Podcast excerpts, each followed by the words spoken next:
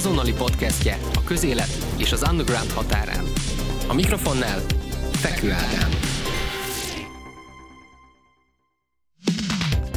Pörgető. Üdvözlöm az azonnali podcastjének a kedves hallgatóit. Aktuális vendégünk Donát Anna, aki most már nem csak a Momentum LP képviselő, hanem a friss elnöke is. Szia Anna! Sziasztok! Üdvözlök én is mindenkit! Egy sokkal szokásosnál lazább kérdéssel kezdeném. Egy hete vagy éppen pártelnök, és közben voltál Brüsszelben is. Igazából volt időt foglalkozni az új pozícióddal? De rengeteg feladattal kellett szembesülnöm egyből a megválasztásom után, úgyhogy alapvetően igen, az elmúlt hét az, az tele volt munkával, mind és mind, mind hazai munkákkal, úgyhogy, és a következő hét is, hetek is erről fognak szólni. Feladat rengeteg van, de hát arra vállalkoztam, hogy, hogy ezt egy jó logisztikai háttérrel minden feladatodnak meg tudjak felelni, hiszen európai parlamenti képviselőként ezért kaptam bizalmat, és most pártelnökként pedig a közösségemtől. Ö, visszanézve, egyébként te részt vettél a Momentumnak a programjának a megírásában, amit ugye annól Fekete Győr András jelentett be?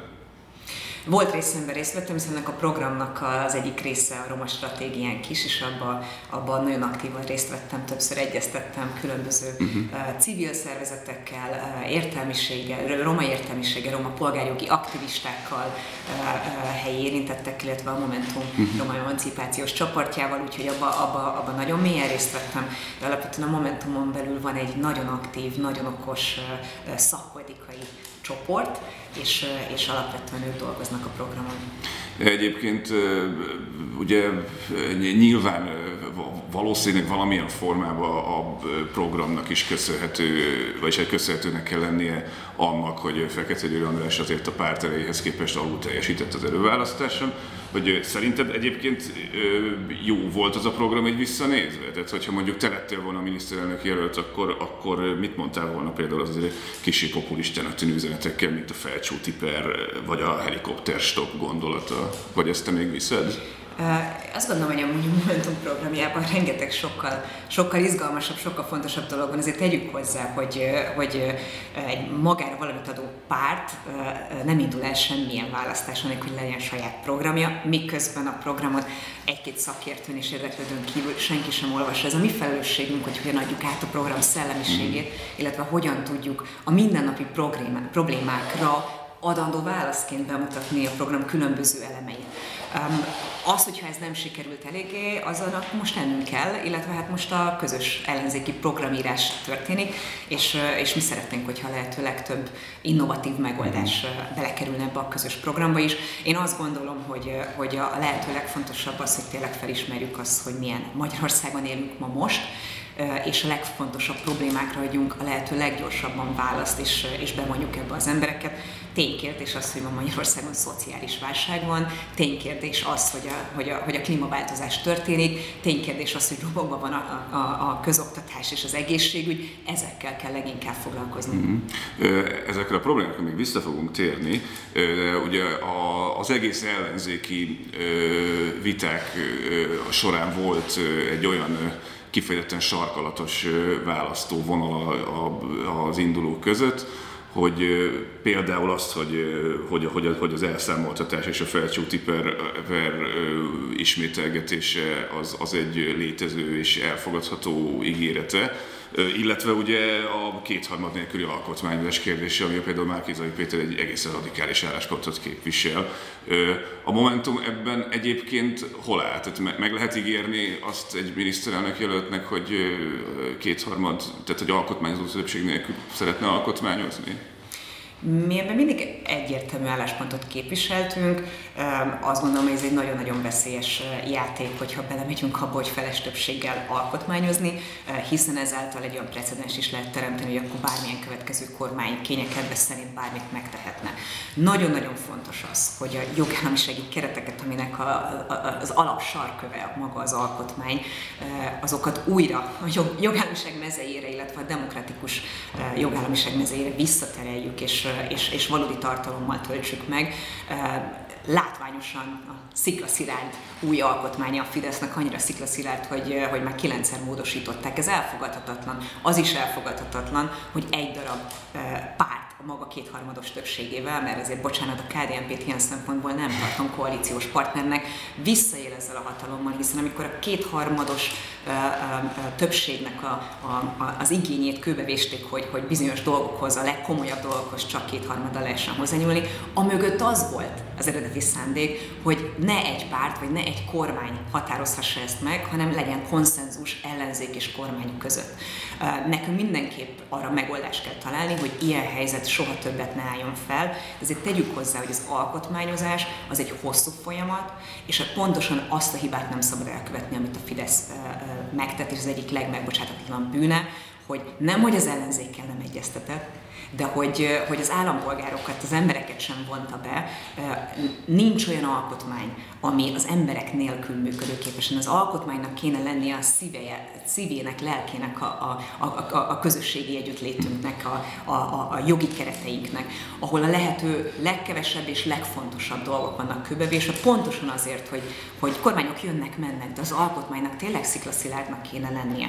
Úgyhogy ezzel nekünk mindenképp dolgunk van, és mindenképp a Momentum is mindig azt mondta, hogy egy új alkotmányt népszavazással kéne elfogadni, és alapvetően megtenni, hogy az a párbeszéd, a véleményeztetés és a, az érintettek bevonása megtörténjen, hogy végeredmény mindenki értse, hogy mi van abban az alkotmányban, és a magáinak vallja nagyon hosszú távon, akkor is, hogyha közben jönnek, mennek a kormányok. Uh-huh. Tehát akkor ebben azért visszafogottabb vagy, mint akár a Márkidai Péter, akár, akár egyébként a DK volt, ezt így kijelenthetjük, hogy nem gondolod, hogy bármit felessen fel, tehát hogy egy, egy sima, sima többséggel bármit felül lehet írni. Én azt gondolom, hogy ez egy nagyon veszélyes játék lenne, és, és, és, és azt is gondolom, hogy, hogy persze kampányvitákba, miniszterelnöki jelölti mhm. vitákba elhangoznak bizonyos kijelentések, de végeredményben most, amikor a közös ellenzék közösen rak le minimumokat, programot, és együtt indulunk el, csak olyan dologgal lehet elindulni, amiben, amiben megállapodunk, illetve olyan dologgal, amit meg is tudunk mhm. valósítani. És, és nekünk felelősségünk nem csak az, hogy azt elmondani, hogy hogy jutunk el 22 tavaszáig, és hogyan váltunk kormányt, hanem leginkább azt, hogy mit fogunk utána csinálni kormányon.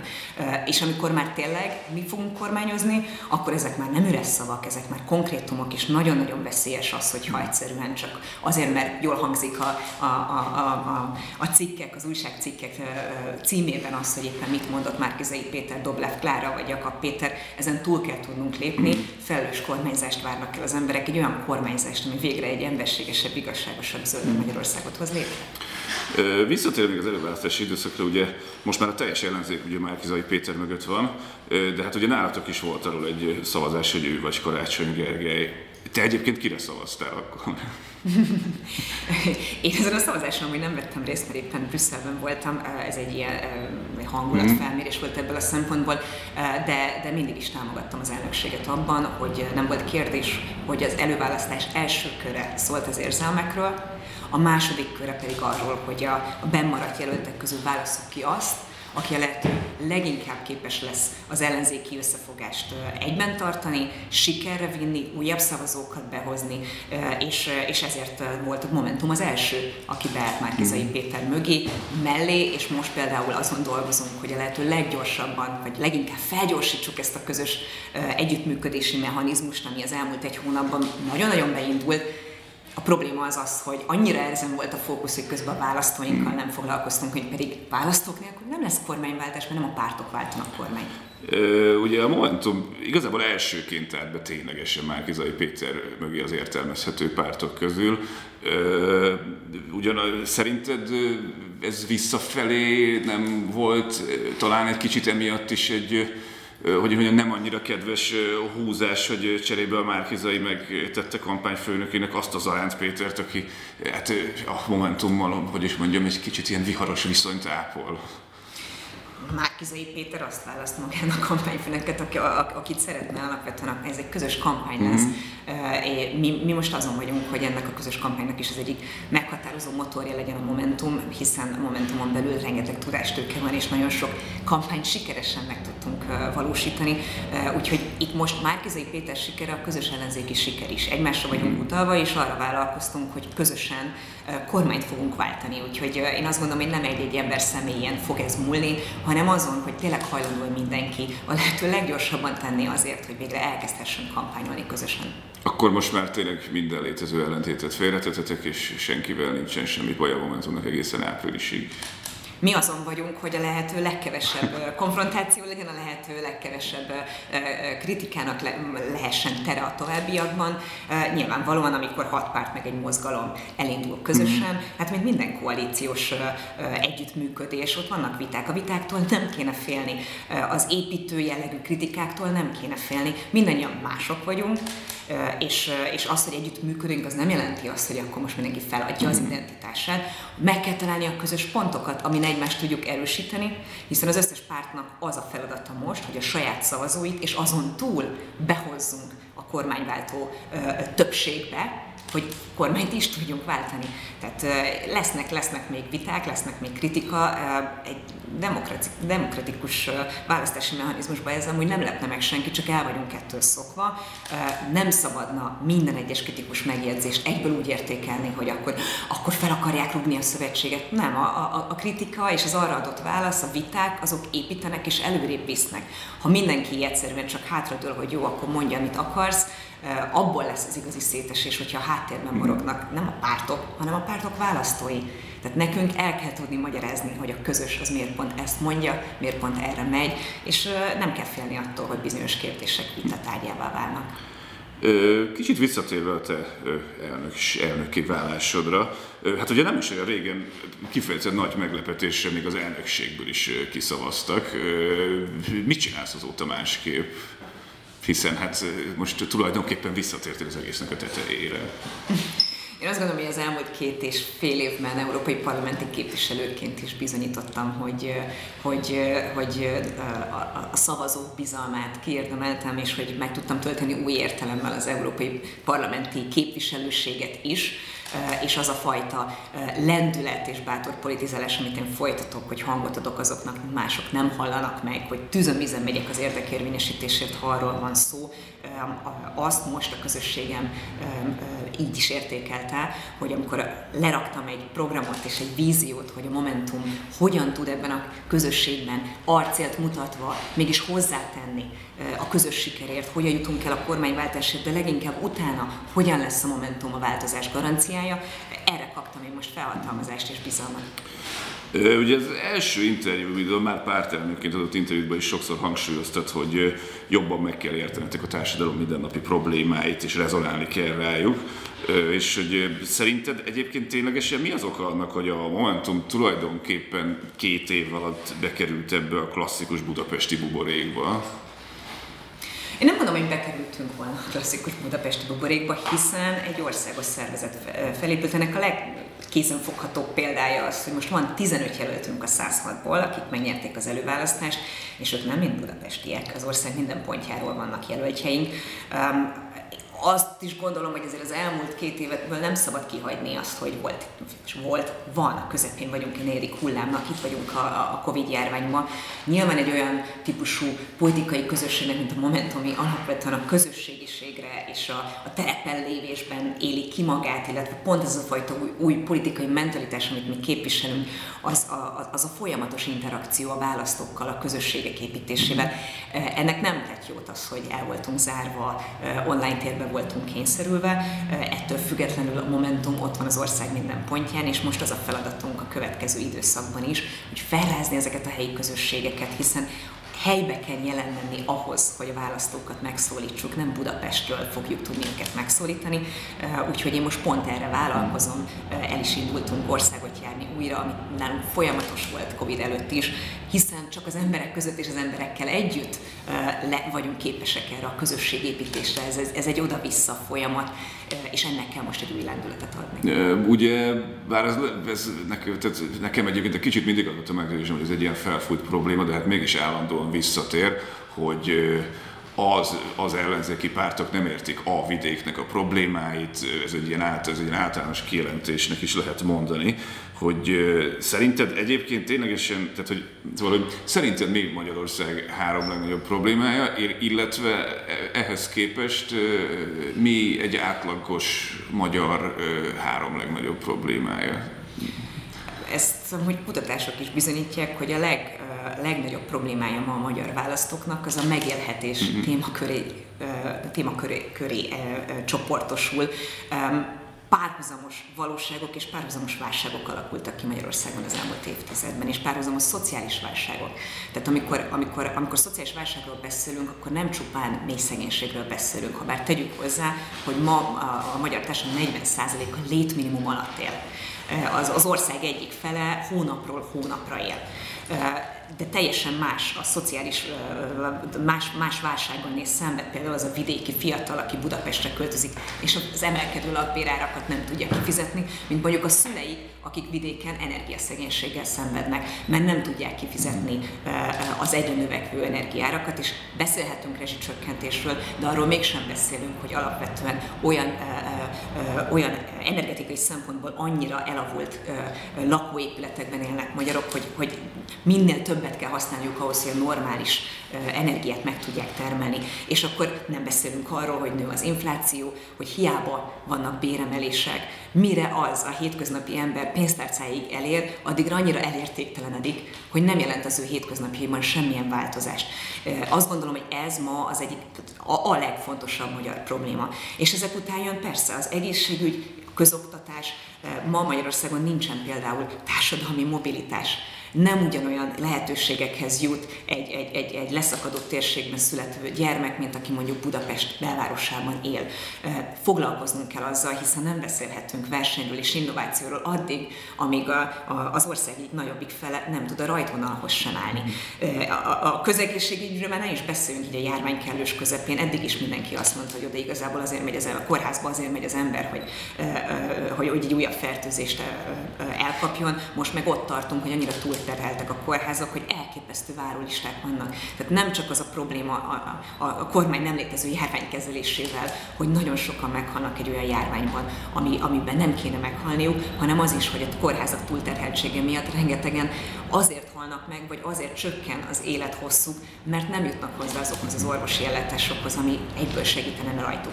Ezekkel kell foglalkozni, és persze utána jön a korrupció kérdése is. Ha jól tudom, akkor a mostani legfrissebb kutatások szerint ez a negyedik fő probléma a magyarok probléma térképén, maga a korrupció és ez az urambátyám világ, amiben élünk. És tehát, hogy most ezt így, így viszonylag tényleg teljesen egy, egyértelműen ezt így logikusan meg tudtad fogalmazni, de egyébként szerinted a, a, azt hogy lehet átütni, hogy ezek a témák jól láthatóan egy, egy bizonyos, jól, jól meghatározott aktív újságfogyasztó, aktív médiafogyasztó körön túl nem igazán jutnak el. Tehát, hogy ugye nyilván látjuk, látjuk azt, hogy a kormánypárt kidob egy gumicsontot, ami, ami eljut, nem is tudom, a borsodi környékeken már, már, már, már inkább LMBTQ harc megy, meg, meg, meg, meg migráns válság, meg most éppen arról beszélünk, hogy Németországban fagynak meg az emberek, miközben nálunk, nálunk milyen fantasztikus minden, hogy, hogy ezt, szerinted, ezt szerinted hogy lehet tényleg, tényleg átütni,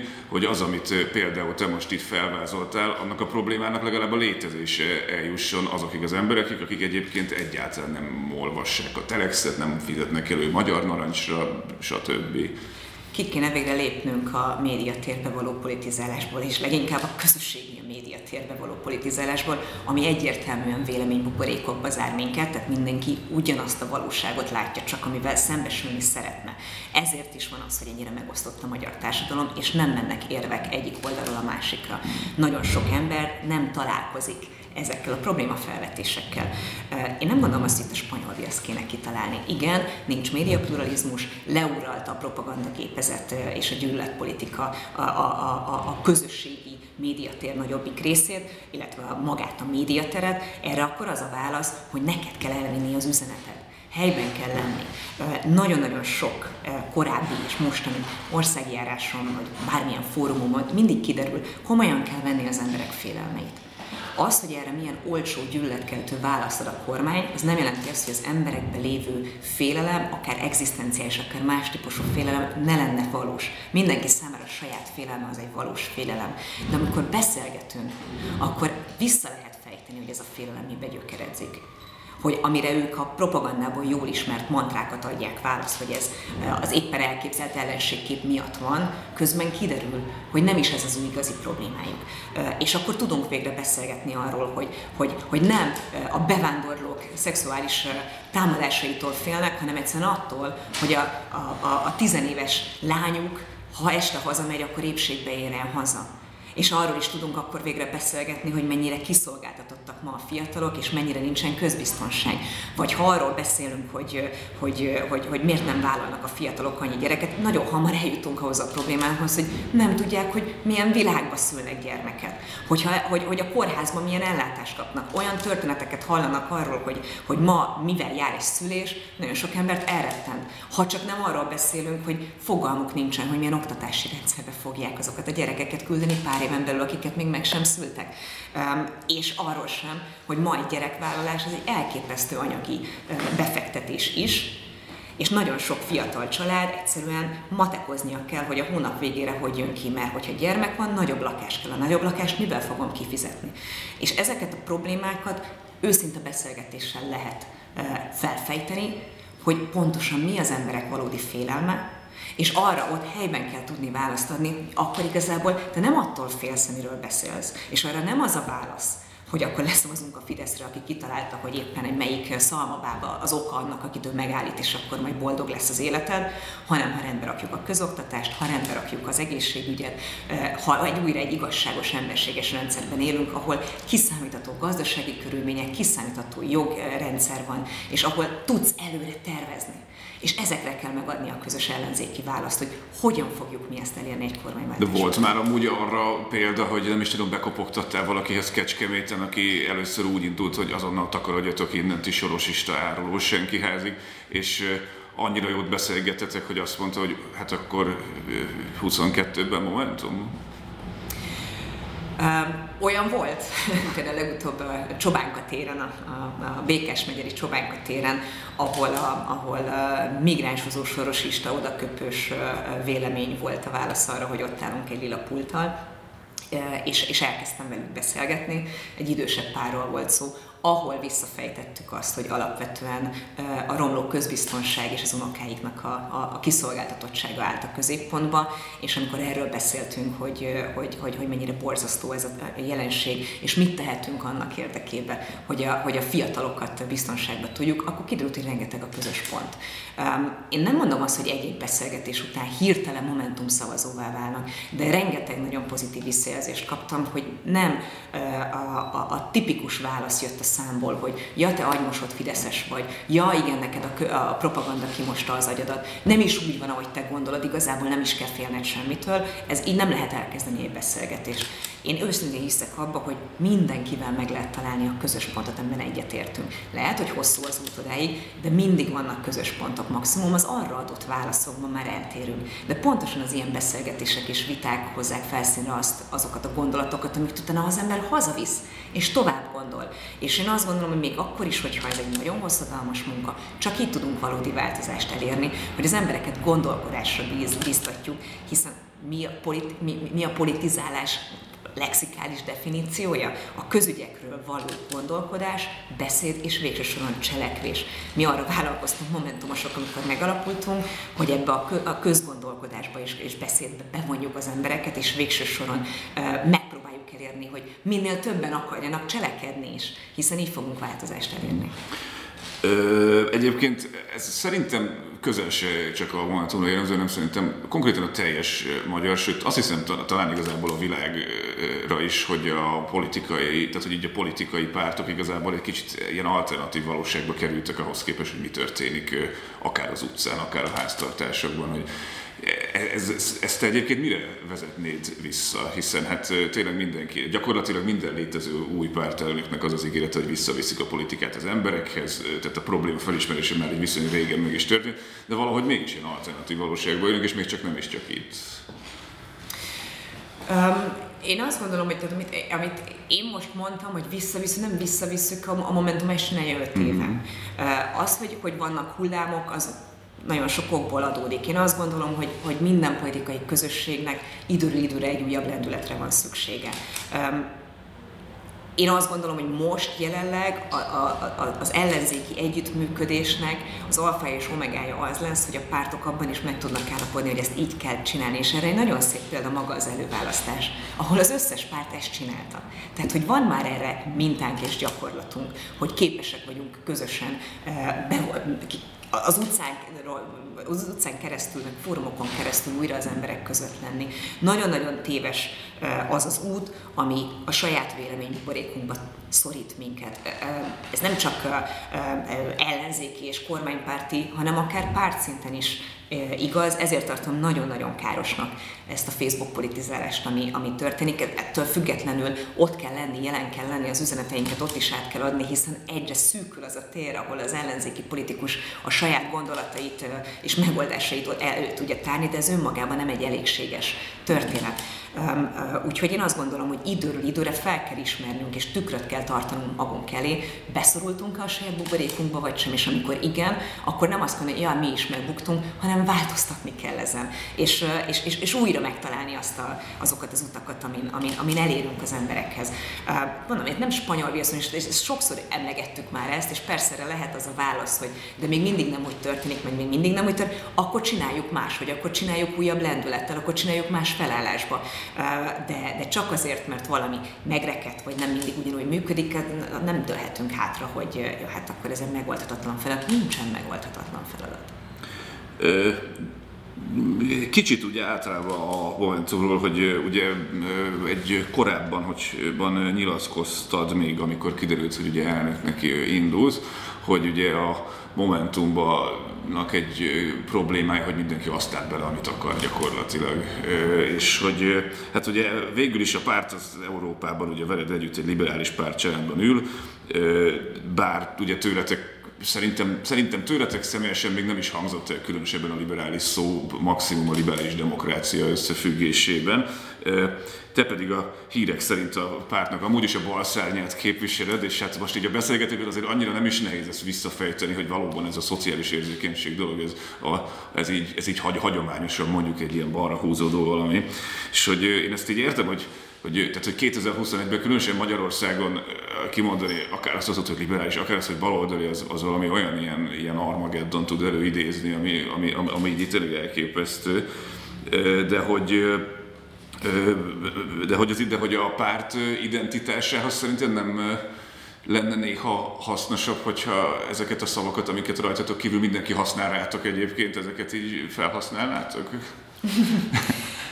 Megragadtad a probléma lényegét, a, a, a Momentum a kezetek óta írtózik a címkézéstől. Um, méghozzá azért, mert teljesen felesleges és teljesen félrevisz. De pontosan emiatt, hogy, hogy, hogy nem töltöttük meg a progresszív politizálást úgy tartalommal, hogy ez érthetővé váljon, innentől kezdve a neoliberálistól még jobboldaliak is voltunk, meg baloldaliak, meg mindenféle címkét ránk aggatnak. Az, hogy szociális válságban Magyarországon, az nem egy elvi ideológiai kérdés, ez egy ténykérdés. Amikor én szociális érzékenységről beszélek, akkor alapvetően arról beszélek, hogy szerintem egy, egy jól működő közösség, nevezzük azt nemzetnek, vagy Európai Uniónak, vagy akár egy családnak, ezek mind különböző egységei egy közösségnek, vagy különböző típusú közösségek.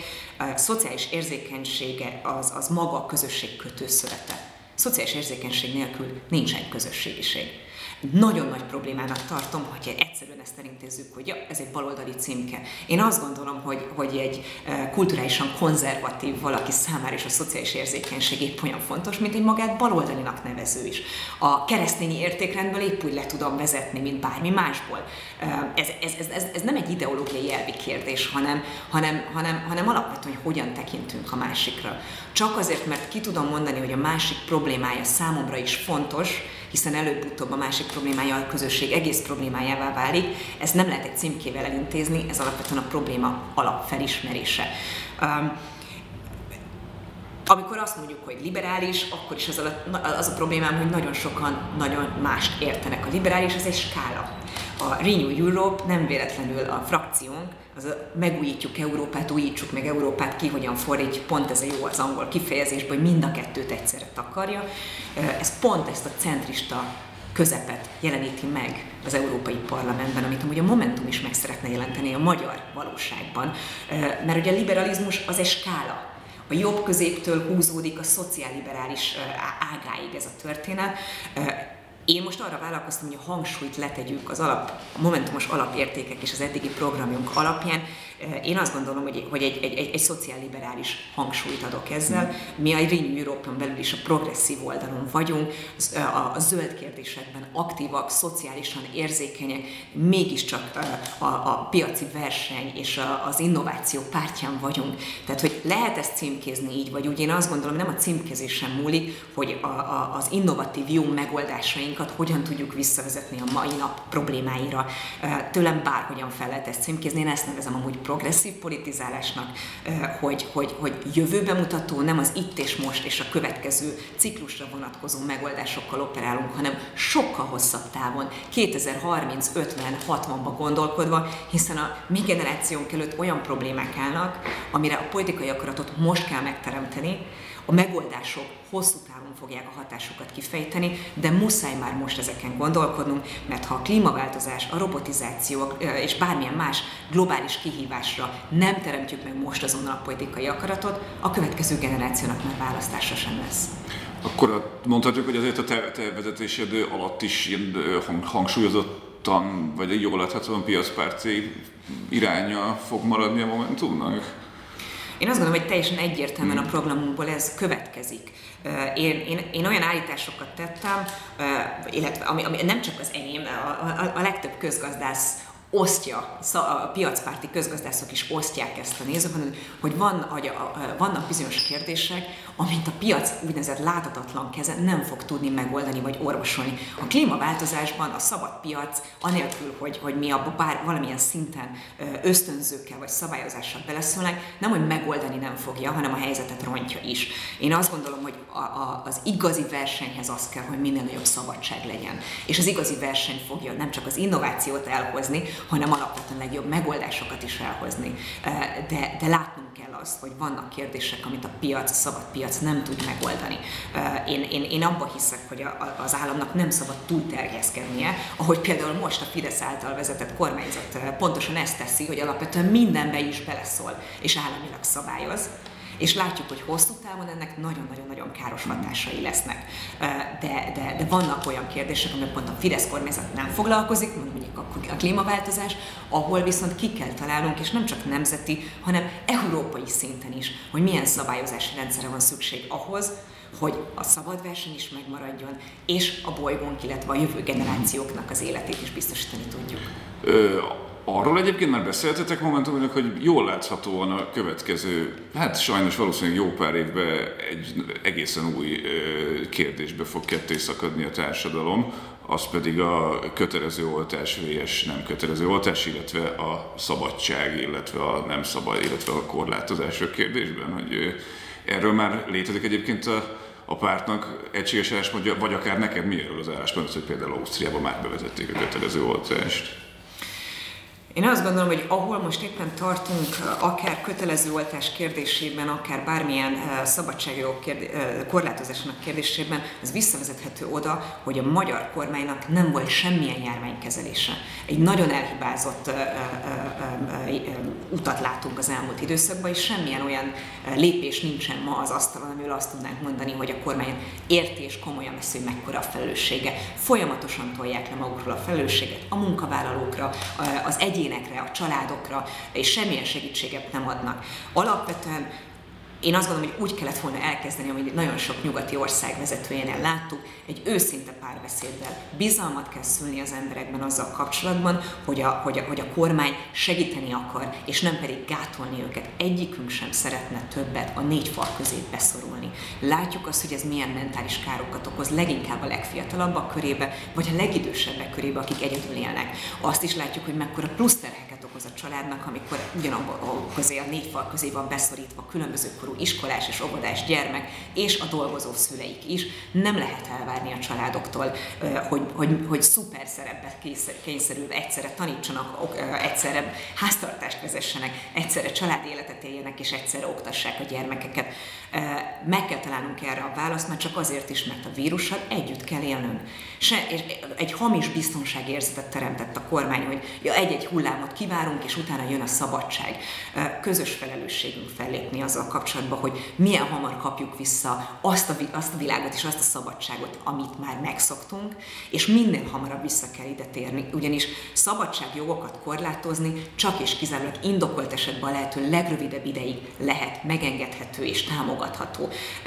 A Momentum nem akar egy olyan országba élni, ahol folyamatosan az emberek szabadságjogát korlátozzák, de egy olyan világban aztán meg végképp nem, ahol ezeket a szabadságjog korlátozásokat alapvetően a hatalom a saját hatalma megszilárdítására használja egyedül, amikor nem enged tüntetni, amikor bizonyos ilyen intézkedéseket meghoz, és csak és kizárólag a, a, a kormány hatalmi politikájának a, a céljait szolgálja.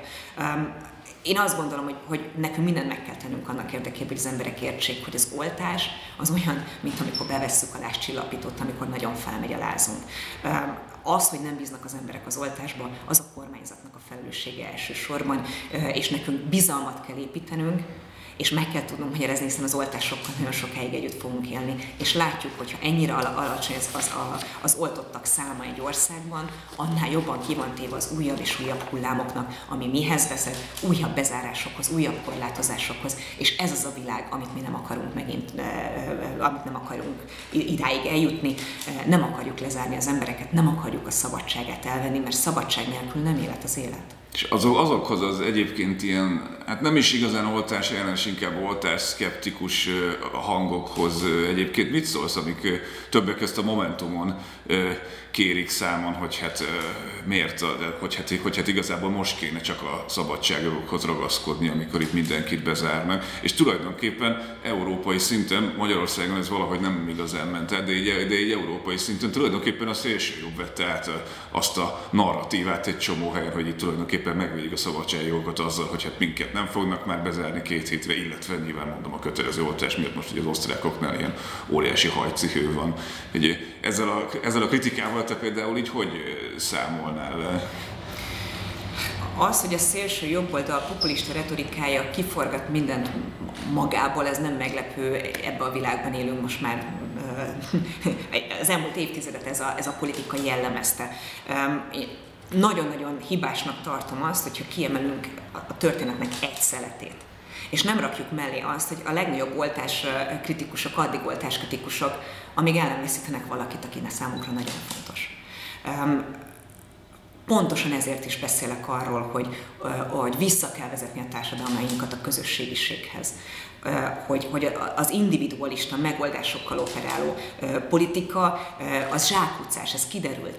Egy globális járványból nem tudunk egyéni szinten kijönni, ha nem válunk közösségi szolidaritás és közösségi felelősségvállalást, hiszen lehet, hogy én beoltatom magamat, és ezzel azt gondolom, hogy a probléma meg van oldva, a másik meg azt gondolja, hogy nekem jogom van ahhoz, hogy azt csináljak, amit akarjak, ha utána tovább terjesztjük a járványt, és olyanok kapják el, és olyanok halnak esetleg bele, akik ennek nem a saját döntése, hogy beoltathatták-e magukat vagy sem, mert mondjuk olyan autoimmun betegségük van, vagy annyira fiatalok. Ez az, a, ez az a fajta párbeszéd, ami elmarad, hogy vállaljunk nem csak magunkért, hanem a közösségünkért is felelősséget, és hogyha az oltás az bizonyítottan mutatja azt, hogy, hogy, hogy, hogy, hogy a, a, a járványnak a kiterjedtsége és annak a veszélye mind egyéni, mind közösségi szinten csillapodik, hogyha minél többen be vagyunk oltva, akkor próbáljuk meg átadni azt, hogy, hogy, hogy ez mindannyiunk közös érdeke, hogy az oltástól ne féljünk, hanem bízzunk benne, hiszen senki nem akarja se a nagyszüleit, se a szüleit, se a gyermekeit, se a barátait elveszíteni.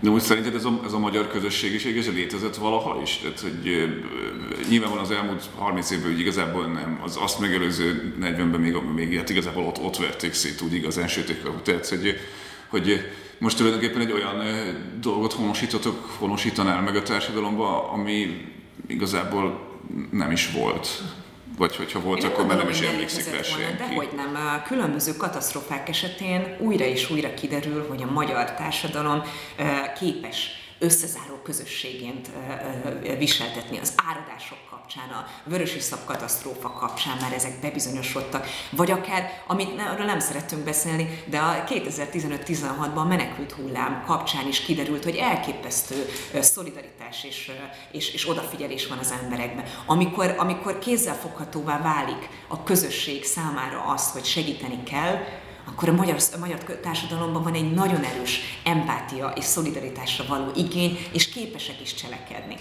Úgyhogy én nem gondolom azt, hogy a magyar társadalmat le kéne írni, vagy, vagy, vagy, vagy el kéne temetni, hanem pontosan felszínre hozni hogy mik azok a mozgatórugók, amik alapvetően ki tudják hozni a társadalomból az egymás iránti való felelősségvállalás, hiszen megvan kisközösségi szinten, végképp napi szinten tapasztalható, hogy, hogy a vallásos közösségek szempontjából bizonyos falvakban, közös, de, de városokban is különböző közösségi szintek vannak, amik a tagjaikra odafigyelnek egymásra.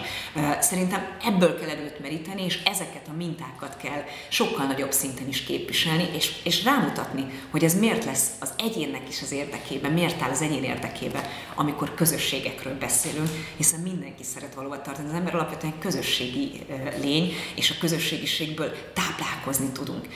És az mindig ad valamit. Beleadok, és cserébe kapok én is. És azt gondolom, hogy ez itt van a magyar társadalomban. Csak most egy olyan politikai környezetben élünk, ami, ami, ami arra épít, hogy uszítson egymás ellen, kitagadjon a közösségből embereket csak azért, mert kritikusok vagy nem értenek egyet az, a, a, a kormányzati irányal. Embert, ember embernek farkasává vált, a szomszéd nem bízhat meg a szomszédjába, ennek azonnal megállt kell parancsolnunk, mert, mert, mert, mert ez mérgezi, folyamatosan mérgez az emberek elméjét és lelkét, miközben alapvetően a magyar társadalom és szolidáris társadalom. Három nagyon gyors kérdésem maradt még, akkor, akkor ez tényleg nagyon gyors lesz. Tudom, itt kettő lesz igazából, na mindegy is. Azt, hogy ugye téged, téged azért eddig is elővett néha a kormánymédia egészen kacifántos történetekkel. Arra felkészített már a családtagjaidat, hogy most valószínűleg még rosszabb lesz? Az én családom generációk óta ki van téve a különböző támadásoknak. Én azt gondolom, hogy eléggé fel vagyunk vértezve. Pontosan ez, egy, ez is az egyik ok annak, hogy minden hamarabb kormányt kell váltani. Elfogadhatatlan az, hogy ma politikai haszonszerzés céljából közszereplők családtagjaikon keresztül akarnak ellehetetleníteni, és érzelmileg próbálják olyan helyzetbe hozni, hogy, hogy feladja ezt a harcot. Engem nem abból a fából faragtak, azt mondom, hogy az elmúlt években is megmutattam, mint aki meghátrál azért, mert nemtelen támadások középpontjába kerül, de engem ez sokkal inkább motivál, hogy csak azért is akkor bele kell ebbe a küzdelembe állni, mert én bírom, de közben látom azt, hogy rengetegen vannak most már nem csak közszereplők, akiket egy-egy Facebook poszt lájkolása miatt kirúgnak, amit egy-egy kritikus megjegyzés után a családtagjaik munkaviszonyával fenyegetnek. Ebből a világból elegünk van. Én azt szeretném, hogyha mindenki békességben élhetne, őszintén vállalhatná a véleményét, ha egyetért velem, ha nem, és újra megtanulnánk a, a, a, a család szentségét, kérem számon például pontosan ettől a nagy családszerető keresztény kormányzattól, ha annyira tiszteletbe tartanák a család szentségét, akkor nem mennének bele abba, hogy egy egész propagandagépezetet építenek ki arra, hogy egymást a család tagjainknak a zsarolásán keresztül és érzelmi megaláztatásokon keresztül próbálnak meg ellehetetni. Ilyen nem, hogy egy kere, magát kereszténynek nevező kormányzat, semmilyen kormányzat nem engedhet meg. Illetve több barátom kérte, kérte, hogy legalább zárásként kérdezzek rá, hogy szerinted hízelgő vagy elszomorító-e az, hogy a Redditen van egy külön Donát Anna lábai topik? Biztos, hogy szembe jött már veled ez. Már találkoztam vele, igen. Én azt gondolom, hogy, a, hogy a, a, nem tudom, hogy a mai magyar popkultúrának a részeként említsem el, vagy egyszerűen csak a, az internetes világnak a része. Én azt gondolom, hogy ez is egyfajta véleménynyilvánítás. Én nagyon örülök annak, hogyha ha emberek engem követnek. Én, én, én azt gondolom, hogy se a méméválás, se az ilyen típusú akciók, azok, azok, azok nem, nem, nem negatívak, azok pontosan így működik a mai fiatalabb generációban, így szivárog át a politikai aktivizmus, akkor hajrá. Ja, hát akkor, hogyha lábfejeddel szerzel szavazókat, akkor az is teljesen rendben van, csak szavazzanak. Biztos, hogy van-e határa a rajongásnak. Én azt gondolom, hogy ez a Reddit csoport ezt nem lépte át, úgyhogy innentől kezdve amúgy nagyon vicces, amikor az utcán találkozok egy-két mém csoportos taggal, akik királynőmnek szólítanak. Azt gondolom, hogy akkor valamit elértem, és ilyenkor mindig megbizonyosodok arról, hogy, hogy, hogy, hogy, hogy, hogy nagyon, sok, nagyon sokféle ember van, van Magyarországon, és a humor az határtalan, és amíg humor van, addig van remény. Úgyhogy, úgyhogy én nagyon örülök annak, hogy, hogy, hogy különböző nagyon fiatal generációk nagyon új fajta platformokon követnek és, és támogatnak. Én mindenki számára elérhető vagyok és megtalálható vagyok, és én azt gondolom, hogy ha képeken keresztül kezdünk el beszélni arról, hogy milyen világban akarunk élni, akkor képeken keresztül beszélgetünk nem ment, én még nem találkoztam olyannal, ami átment volna egy olyan ízlés határon, ami nekem sok lett volna. Ha pedig igen, az minősítse a készítőjét, úgyhogy én nagyon jobban vagyok ezekkel a fiatalokkal. Hát ez egy nagyon szép zárszó volt, köszönöm szépen akkor, hogy időt szentel ránk. Én köszönöm. És akkor további jó munkát kívánok. Hasonlatosan.